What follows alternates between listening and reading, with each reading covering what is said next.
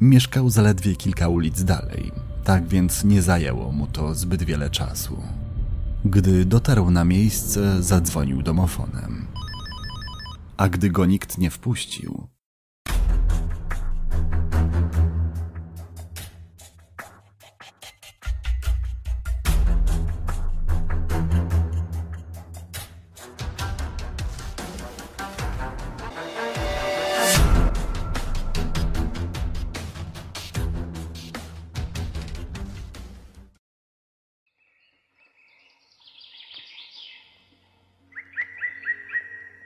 Pamela przyszła na świat 14 października 1996 roku i dorastała w Oświęcimiu, małym mieście w województwie małopolskim, gdzie mieszkała ze swoim ojcem. Mężczyzna od lat wychowywał ją samotnie. Jego żona z niejasnych przyczyn postanowiła od niego odejść i rozpocząć nowy rozdział. Mniej więcej wtedy, gdy jej córka skończyła dwa lata.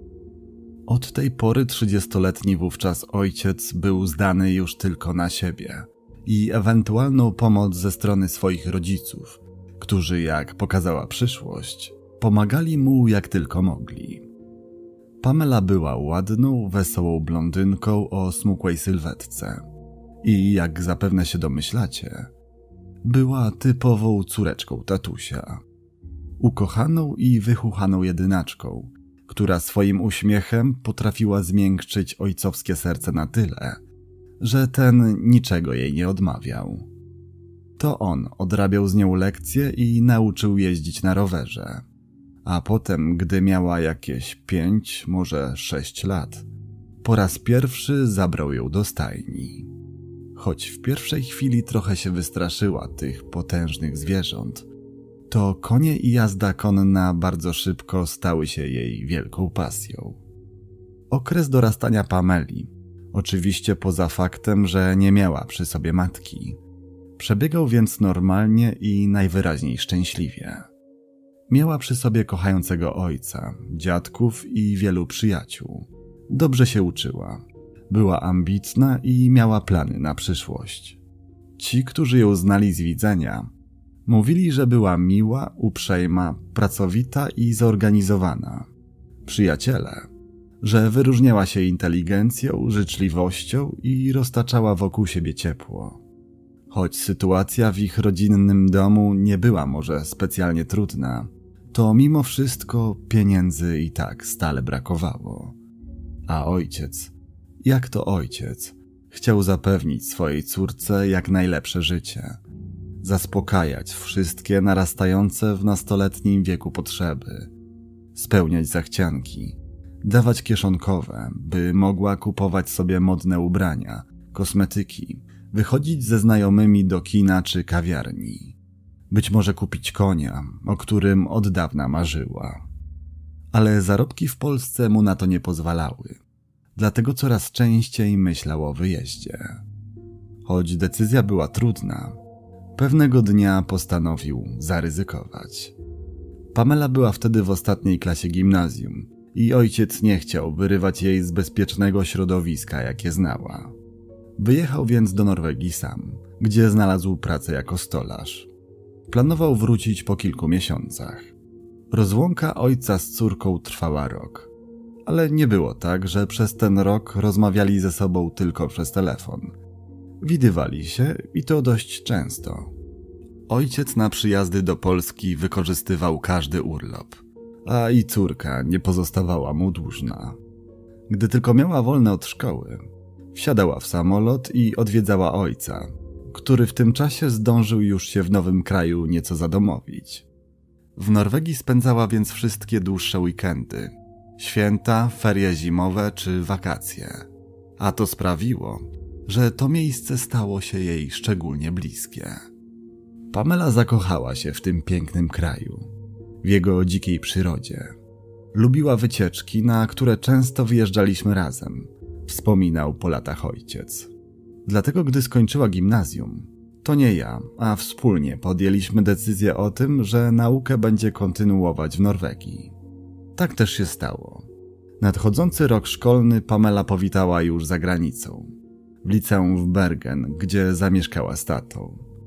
Aklimatyzacja w nowym miejscu okazała się być niemałym wyzwaniem i była dla nastolatki bardzo trudna. Musiała bowiem nie tylko w szybkim tempie opanować język obcy na tyle, by sprostać oczekiwaniom szkoły, nie tylko poznać kulturę i zwyczaje panujące w innym kraju, ale co chyba najważniejsze, zdobyć sympatię i akceptację ze strony rówieśników. A to nie było wcale takie łatwe. Choć początkowo czuła się nieco wyobcowana, dość szybko odnalazła się w nowym miejscu. Zdobyła przyjaciół. Najpierw wśród norweskiej Polonii, ale z czasem do grona jej znajomych zaczęli dołączać też Norwegowie. Jednym z nich był o rok od niej młodszy Ingebrigt. Chłopak pochodził z Masfjorden, miasta położonego około 82 km od Bergen. Chodził do szkoły Knarvik, następnie liceum Björgvin, aż wreszcie do liceum imienia Amelie Skram, gdzie odbywał praktyki w branży IT.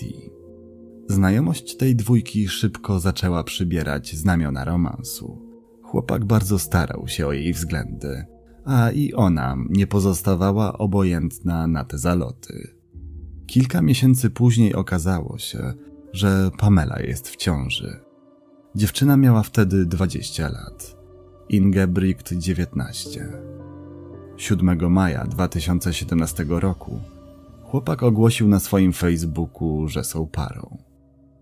Wizja nowej rzeczywistości w tak młodym wieku mogła przerażać, ale najwyraźniej nie tę dwójkę.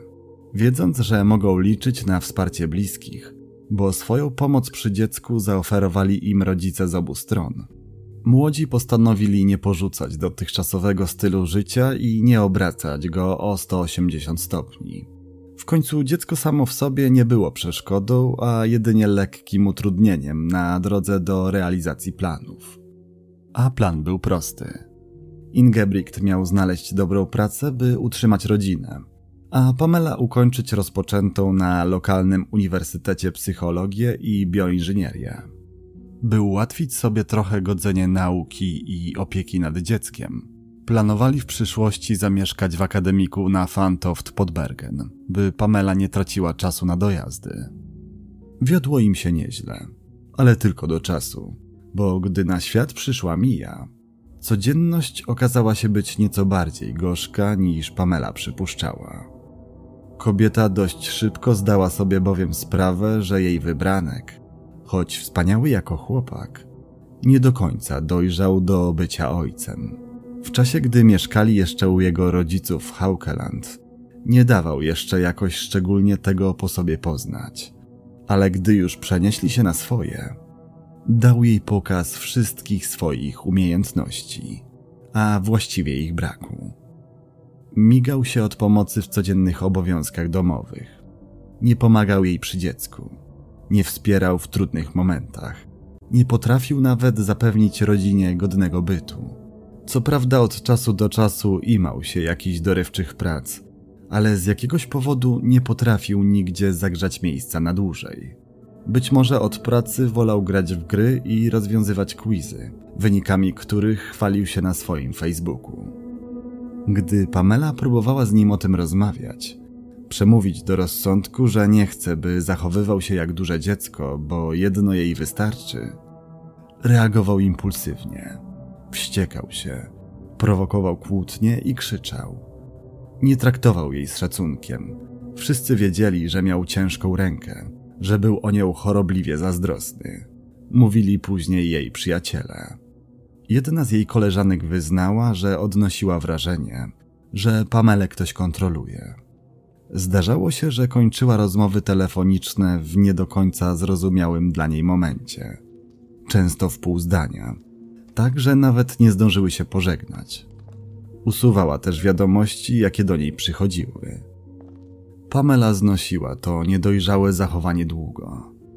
Jej córeczka chodziła w tym czasie do akademickiego żłobka, a ona zakuwała do egzaminów. Być może bała się, że obowiązki ją przerosną. W pewnym momencie coś w niej jednak pękło.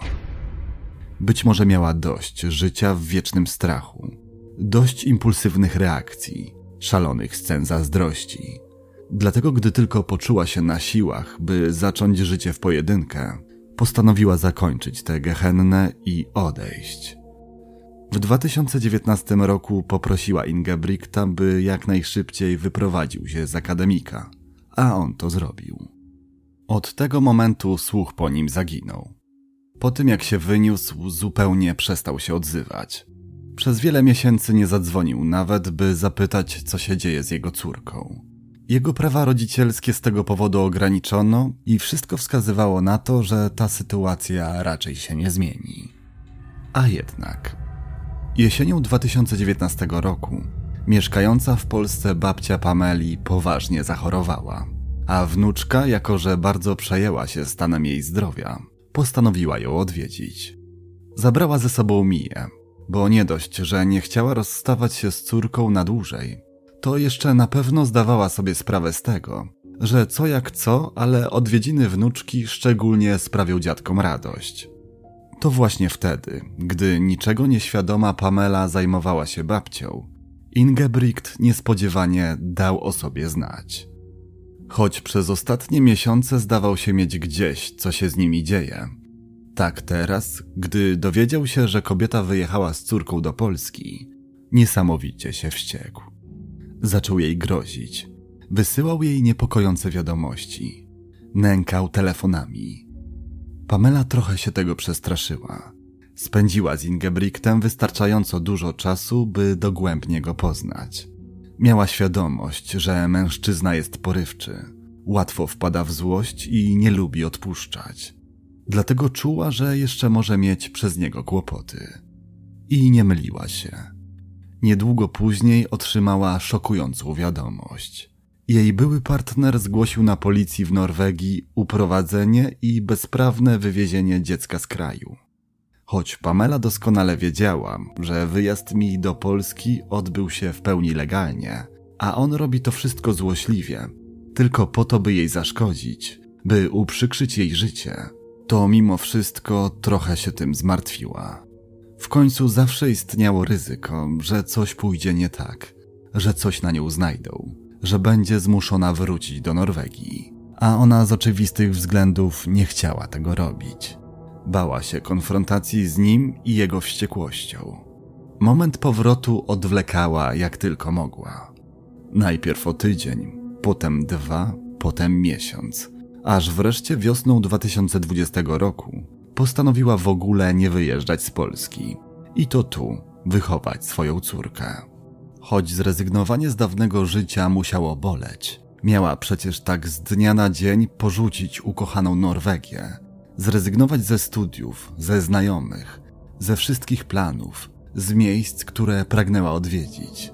Miała po raz kolejny skazywać się na rozłąkę z ojcem. To i tak nie chciała wystawiać siebie i swojego dziecka na niebezpieczeństwo. Była to bardzo trudna, ale i zarazem niezwykle dojrzała z jej strony decyzja. Gdy norweskie służby nie dopatrzyły się w wyjeździe mi do Polski żadnych nadużyć, była przecież z matką, a jej ojciec miał ograniczone prawo do opieki. Odetchnęła z ulgą. Tym bardziej, że jej były partner najwyraźniej też trochę odpuścił.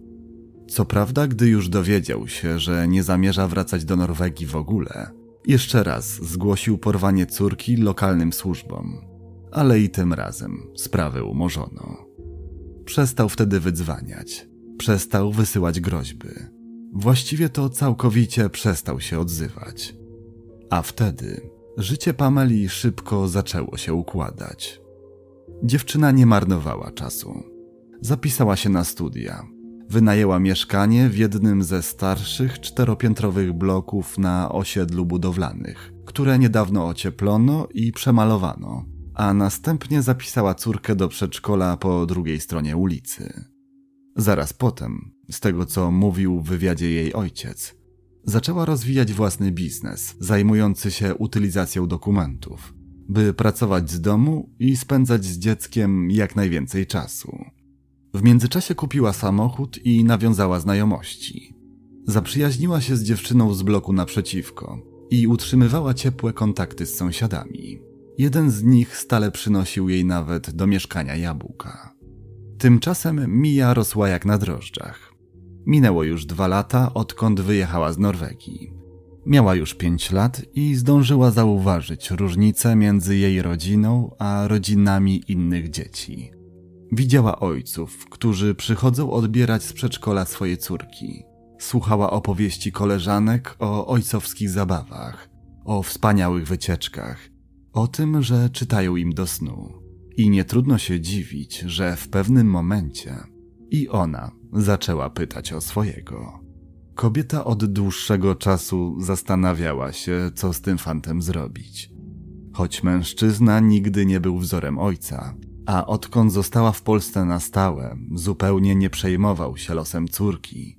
Nie dzwonił, nie odwiedzał, nie wysyłał pocztówek czy prezentów na urodziny, a ona sama jeszcze kilka lat wcześniej uciekała od niego w popłochu. Poczuła, że mężczyzna powinien być obecny w życiu Mii, że mała powinna go poznać. Swoimi przemyśleniami podzieliła się z ojcem, z którym mimo dzielących ich kilometrów wciąż była w bardzo bliskiej relacji. Mężczyzna, gdy tylko usłyszał o tym, że Pamela chce ponownie wpuścić Ingebrigta do swojego życia, próbował wybić jej to z głowy. Choć córka najwyraźniej już o tym zapomniała, on wciąż miał w pamięci wszystko to, co im zrobił. Pamiętał ten strach, to cierpienie i te gorzkie łzy. Najpierw, gdy była z nim w związku, a potem, gdy ją nękał. Gdy znów zgłaszał, że uprowadziła mu dziecko. Przyleciał wtedy do Polski, by jeszcze raz z nią o tym porozmawiać, ale ona i tym razem nie chciała wziąć sobie do serca jego rad. Obstawała przy swoim, a on ostatecznie uszanował jej decyzję. Pod koniec października 2022 roku wzięła do ręki telefon i wybrała dawno niewybierany numer. Wtedy nie mogła jeszcze przypuszczać, jak wielki popełnia błąd. Ingebrigt bardzo ucieszył się na wieść o tym, że Pamela zaprasza go do Polski. Powiedział, że przyjedzie ze swoją matką, by Mija spędziła trochę czasu także ze swoją babcią. Dziewczyna nie miała nic przeciwko temu. Jego mama, w przeciwieństwie do niego, utrzymywała ze swoją wnuczką stały kontakt. Wysyłała jej prezenty i urodzinowe życzenia. Już dwa razy odwiedziła wnuczkę, odkąd zamieszkały w Polsce. Pierwsze spotkanie z byłym partnerem odbyło się 28 października i przebiegło wzorowo. Choć Pamela z pewnością nieco się nim stresowała, w końcu nie widzieli się od dwóch lat, a ostatnie spotkanie raczej nie przebiegło w najlepszej atmosferze, to stres szybko minął. Ingebrigt wydawał się być odmieniony i dojrzalszy. Zachowywał się normalnie. Był miły i nie prowokował kłótni. Był dokładnie taki, jak wtedy, gdy go poznała. W niczym nie przypominał człowieka, od którego kilka lat wcześniej uciekała. Człowieka, który jakby nie było, zamieniał jej życie w piekło. Podczas tego pierwszego spotkania Pamela dowiedziała się, że Ingebrigt jest w związku, że się z kimś spotyka. Być może to właśnie to wyznanie sprawiło, że uwierzyła, że wszystko sobie już poukładał. Na dobre pogodził się z ich rozstaniem, że od tej pory ich stosunki będą poprawne, a on nie będzie próbował już w żaden sposób mieszać w życiu jej i jej córki. Dlatego nie sugerowała, by szukał sobie hotelu. Pozwoliła jemu i jego matce zatrzymać się u siebie. Przez następne dni Ingebrigt spędzał z Miją bardzo dużo czasu. Zabierał ją na spacery po okolicy, odbierał z przedszkola, bawił się z nią na placu zabaw, nosił na barana, a mała bardzo dobrze czuła się w jego towarzystwie. Wyglądało na to, że znaleźli wspólny język, że Mija jest szczęśliwa. Jednak po czterech dniach to szczęście miało prysnąć. Babcia dziewczynki postanowiła kupić bilet powrotny i wrócić do domu. Do samolotu jednak wsiadła sama, bo jej syn najwyraźniej nie zamierzał jeszcze wracać. Mija tak bardzo prosiła go o to, by został, że postanowił ulec jej prośbie i przedłużyć swój pobyt o tydzień. Dziewczynka była w niebo wzięta, a i Pamela zdawała się być równie zadowolona z jego obecności. Byli kochankowie coraz częściej wychodzili na miasto razem. We trójkę jak każda normalna rodzina. Chodzili na zakupy, spacerowali po parku. 4 listopada mężczyzna przesłał nawet swoim rodzicom zdjęcie, na którym bawią się razem na placu zabaw. Ojciec Pameli często przyłapywał ich na tym, że wymieniają ze sobą ukradkowe uśmiechy. Z zewnątrz wyglądali więc na bardzo szczęśliwych i co najciekawsze, na zakochanych.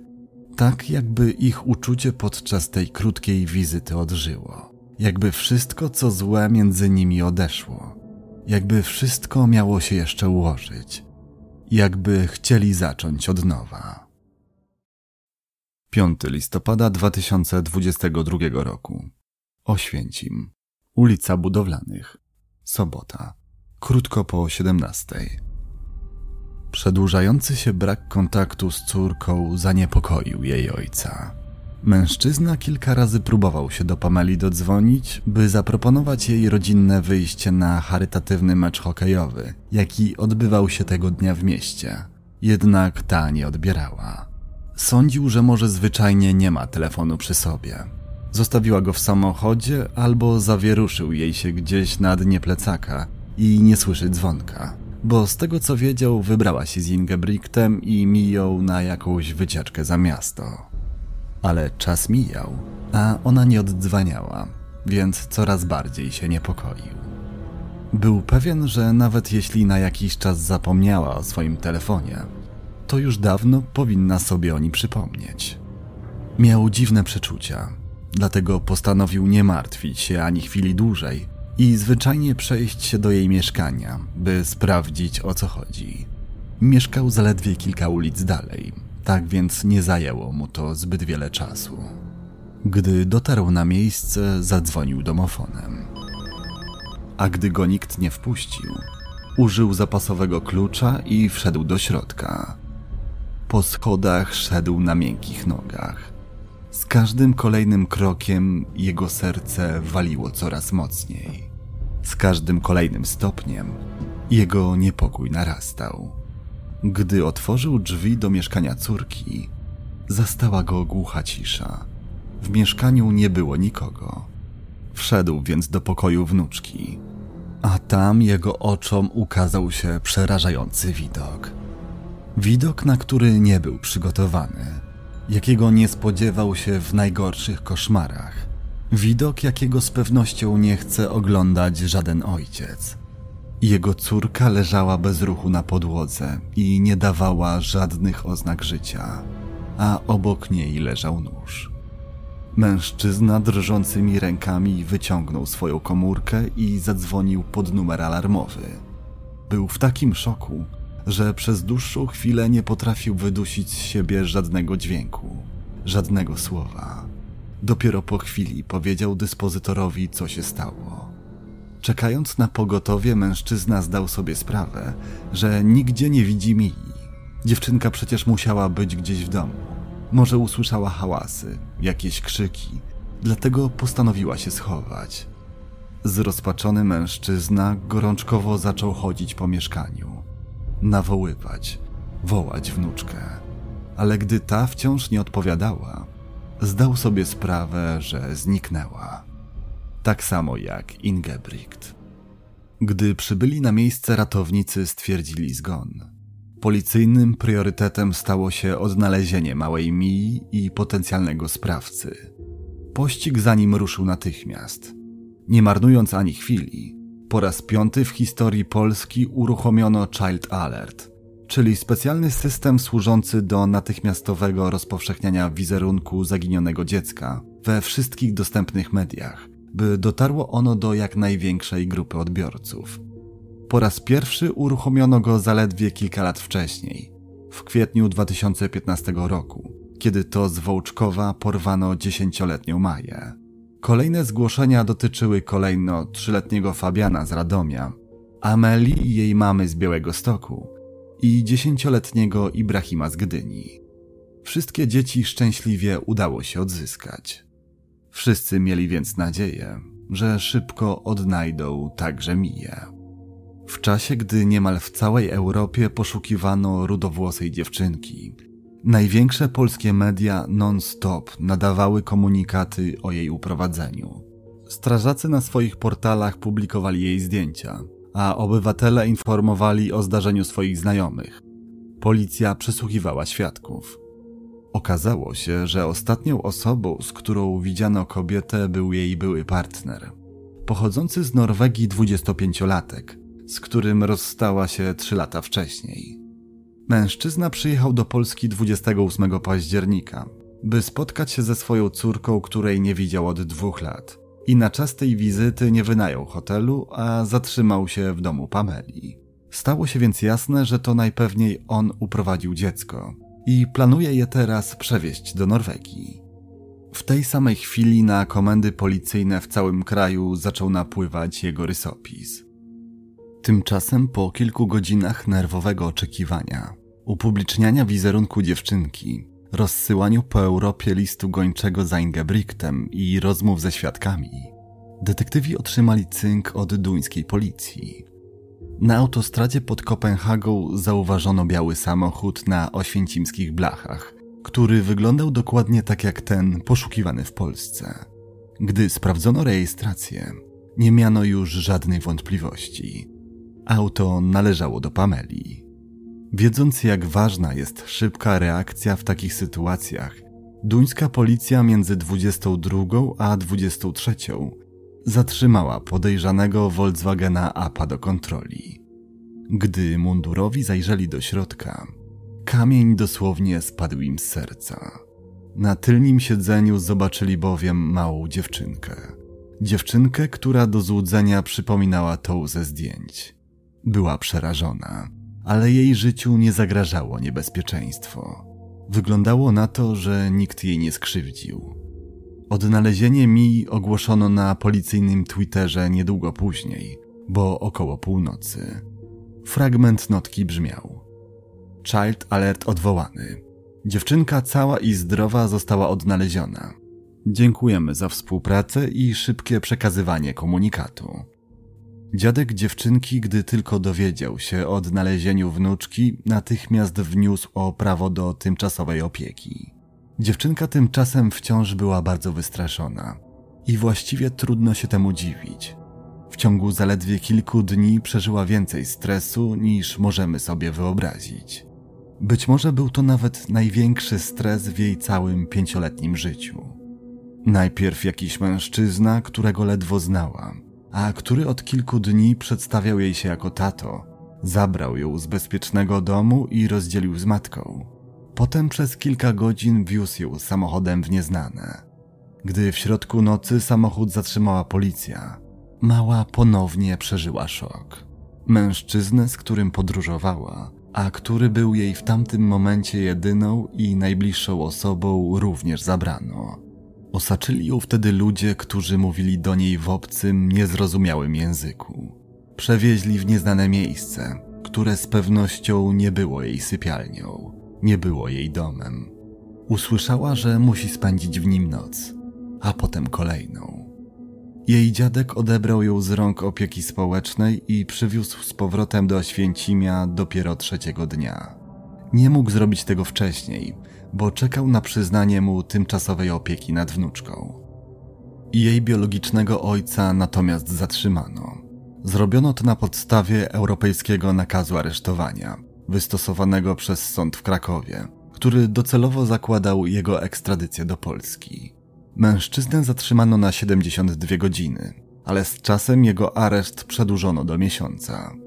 Jak zapewne się domyślacie, Norweg był w oczach polskiej prokuratury głównym i właściwie jedynym podejrzanym. Czas, jaki spędzał w areszcie, Służby wykorzystywały na wyciągnięcie od niego jak najwięcej informacji na temat tego, co stało się z Pamelą. Pytano go o to, czy wie, kto mógł to zrobić, czy to on ją skrzywdził, a jeśli tak, to co go do tego skłoniło. Chcieli poznać jego motywację, bo jakoś trudno im było przyjąć, że chodziło tylko i wyłącznie o dziewczynkę. Zdążyli już dowiedzieć się nieco więcej o jego przeszłości i wiedzieli, że przez długie lata zupełnie nie interesował się jej losem, A do Polski przyjechał nie z własnej woli, a na prośbę byłej partnerki, która chciała, by jej córka w końcu poznała tatusia. Oczywiście istniała szansa, że mężczyzna się zmienił, że gdy poznał Miję, z miejsca ją pokochał, a to sprawiło, że z dnia na dzień stał się przykładnym ojcem. Zabierał małą na spacery, bawił się z nią, próbował poznać. Jednym słowem, nadrobić stracony czas. Jednak gdy zdał sobie sprawę, że to raczej niemożliwe, bo przecież nie będzie mógł z nią mieszkać, co najwyżej od czasu do czasu ją odwiedzać, postanowił ją zawłaszczyć i od tej pory mieć tylko dla siebie. Na drodze do celu stała mu jednak Pamela. Kobieta nigdy by na to nie pozwoliła. Nigdy nie zgodziłaby się na to, by zabrał ją ze sobą do Norwegii. Dlatego w akcie desperacji postanowił się jej pozbyć. Istniało również ryzyko, że mężczyzna mógł nie tyle się zmienić, co raczej stwarzać takie pozory. Że dziecko wciąż niewiele go interesowało i było raczej pretekstem, szansą na zbliżenie się do Pameli, na zdobycie jej zaufania, uśpienie czujności i zadanie bólu. Bólu zbliżonego do tego, który ona przed trzema laty zadała jemu gdy miała czelność odejść i bez pozwolenia wywieźć z kraju jego dziecko. Z rozmów ze świadkami wynikało bowiem, że Ingebrigt nigdy nie pogodził się z rozstaniem. Jego przyjaciel wyznał, że rozpad związku, a w konsekwencji wyjazd Pameli i mi z Bergen do Polski, mężczyzna przyjął bardzo źle. Że to wydarzenie bardzo go zmieniło. Do tego stopnia, że wydawał się być zupełnie innym człowiekiem. Czy zatem chodziło o nieodwzajemnioną miłość? Jak wiemy, Pamela chciała, by jej córka poznała ojca, ale raczej nie dlatego, że planowała ponownie się z nim związać. Być może Ingebrigt odebrał to inaczej. Przyjął zaproszenie do Polski, licząc na to, że Pamela do niego wróci, gdy zobaczy, jakim troskliwym może być ojcem, jak bardzo się zmienił, jaki jest dojrzały i odpowiedzialny, postanowi dać mu jeszcze jedną szansę. Ale gdy zrozumiał, że wspólne wyjścia i wysyłane uśmiechy wcale nie świadczą o tym, że Pamela chce zacząć od nowa, stracił nad sobą kontrolę i doszło do nieszczęśliwego wypadku. Mogło być też oczywiście tak, że po prostu tamtego dnia o coś się pokłócili. Być może o jakąś nic nieznaczącą błahostkę, jakieś zachowanie, które nie spodobało się mężczyźnie. Byłoby to logiczne, biorąc pod uwagę fakt, że Norweg był z natury impulsywny i miał ciężką rękę, co wielokrotnie powtarzała nie tylko Pamela, ale i jego obecna partnerka, z którą związał się w Norwegii już po wyjeździe Polki do kraju. Jeden z sąsiadów zeznał, że mężczyzna leczył się nawet psychiatrycznie. Z jej domu nie dochodziły żadne hałasy. Nie było kłótni, przepychanek czy bujek. Tej nocy też nikt nic nie słyszał. Mówili jednak sąsiedzi kobiety z ulicy budowlanych. Spodziewałem się po tym człowieku wiele, ale nie tego. To, czego się dopuścił, przeszło moje najstraszniejsze koszmary, mówił ojciec kobiety w rozmowie z Super Expressem. Tragedia młodej mieszkanki Oświęcimia wstrząsnęła krajem i poruszyła serca Polaków. Już następnego dnia Bladym świtem, pod blokiem, w którym doszło do tragedii, zebrały się tłumy, które dowiedziały się o wszystkim z telewizji. Ojciec Pameli otrzymał od okolicznych mieszkańców duże wsparcie duchowe, ale także materialne. Już następnego dnia po przywiezieniu Mii do Polski, jego mieszkanie wypełniły pluszaki, zabawki, dziecięce ubranka i inne niezbędne przedmioty, których nie mógł odebrać z mieszkania Pameli, a których dziecko potrzebowało tu i teraz, bo miało na sobie jedynie piżamę i dresową bluzę. Za namową przyjaciół córki 29 listopada 2022 roku mężczyzna stworzył zbiórkę, z której dochód będzie w przyszłości pomagał mu w zapewnieniu wnuczce godnych warunków życia. Wieloletnia opieka psychologiczna, ubranka, bo mała szybko z nich wyrasta, zabawki, a potem także edukacja. to wszystko kosztować będzie krocie. A mężczyzna nie ukrywa, że chciałby jeszcze odkładać coś na tak zwaną czarną godzinę, by jeśli i jego w jej życiu nagle zabrakło, Mija nie została bez środków do życia. To dla mnie bardzo trudna sytuacja. Moi rodzice są w sędziwym wieku. Wspierają mnie, ale sami też potrzebują pomocy, a ja właściwie zaczynam od nowa, a nie wiem, ile jeszcze pożyję. Mam nadzieję, że nie zostanę z tym wszystkim całkiem sam. Że mama Pameli tym razem stanie na wysokości zadania i zechce uczestniczyć w życiu wnuczki. Chciałbym też, żeby w przyszłości uczestniczyli w nim też dziadkowie z Norwegii, bo moja córka miała z nimi dobre relacje. Ja też utrzymuję z nimi dobre stosunki. Chcieli nawet przylecieć na pogrzeb, ale obawiali się reakcji ludzi. Wiem, że otrzymywali pogróżki, mówił w jednym z wywiadów. Zbiórka w dalszym ciągu jest aktywna, tak więc mi i jej dziadkowi wciąż można jeszcze pomóc. Na ten moment zebrano trochę ponad 56 tysięcy złotych, a wsparło ją 925 osób. Jeśli ktoś z Was jest zainteresowany, link zamieszczam w opisie i podpiętym komentarzu. Pogrzeb Pameli odbył się 10 listopada o godzinie 11 w jej rodzinnym mieście. Był bardzo wzruszający i ściągnął na uroczystość tłumy. Nic dziwnego. Pamela była w swojej okolicy znana, bardzo lubiana i szanowana. Uchodziła za wspaniałą matkę, która poza swoim dzieckiem nie widziała świata. Kobietę niezwykle pracowitą i uczynną, która w żaden sposób nie zasłużyła sobie na taki koniec. 21 grudnia 2022 roku Ingebrigt został ekstradowany do Polski i osadzony w areszcie śledczym Warszawa-Służewiec. Spędził tam jednak tylko kilka dni, bo wkrótce przeniesiono go do więzienia w Wadowicach, gdzie będzie oczekiwał na proces. 3 stycznia 2023 roku za pomocą tłumacza złożył obszerne wyjaśnienia, a następnie jeszcze tego samego dnia o 16 wziął udział w wizji lokalnej. Przed pomalowanym na żółto czteropiętrowym blokiem na ulicy Budowlanych zebrało się mnóstwo okolicznych mieszkańców i gapiów. Szeptali, plotkowali i patrzyli z niedowierzaniem, gdy radiowóz w końcu się przed nim zatrzymał. Gdy Ingebrigt wysiadł, dostrzegli, że był zakuty w kajdanki i to nie tylko na rękach, ale i na nogach.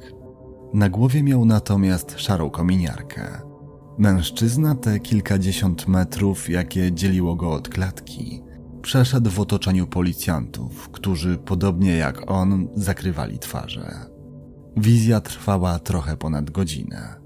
Poza podejrzanym brali w niej udział technicy kryminalni i prokurator. Najpewniej komunikowali się z nim za pomocą tłumacza i po angielsku, bo mężczyzna mówił w tym języku biegle. Choć minęło już trochę czasu, jak dotąd nie ma informacji na temat tego, jak ta wizja przebiegła. Wiadomo natomiast jedno, że następnego dnia, a więc 4 stycznia, areszt Norwega przedłużono o kolejne trzy miesiące. Postawiono mu zarzut i grozi mu dożywocie. Motyw wciąż nie do końca jest jasny.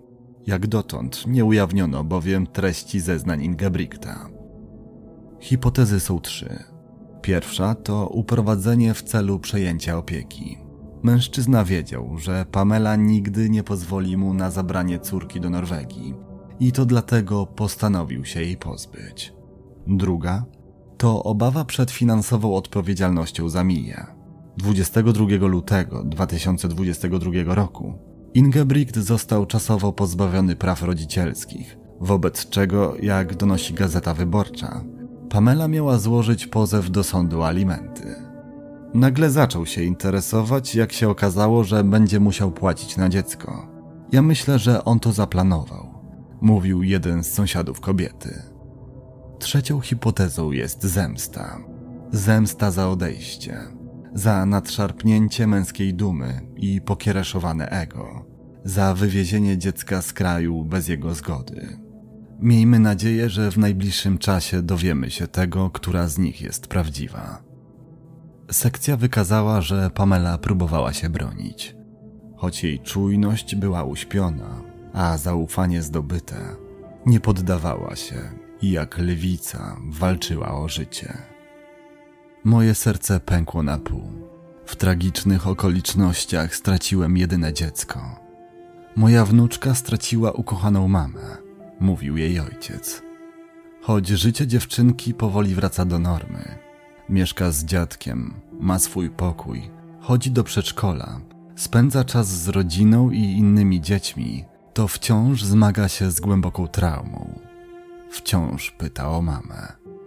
Już nigdy nie będzie mogła się do niej przytulić. Nigdy nie dostanie od niej całusa na dobranoc. Mama już nigdy nie otrze jej łez z twarzy. Nigdy nie będą się wspólnie śmiać. Każdego dnia przed zaśnięciem Mija płakała do poduszki i pytała: Gdzie jest mama? Odpowiadałem jej wtedy: Mamusi już nie ma. Jest wśród aniołków, ale zawsze będzie w naszych serduszkach.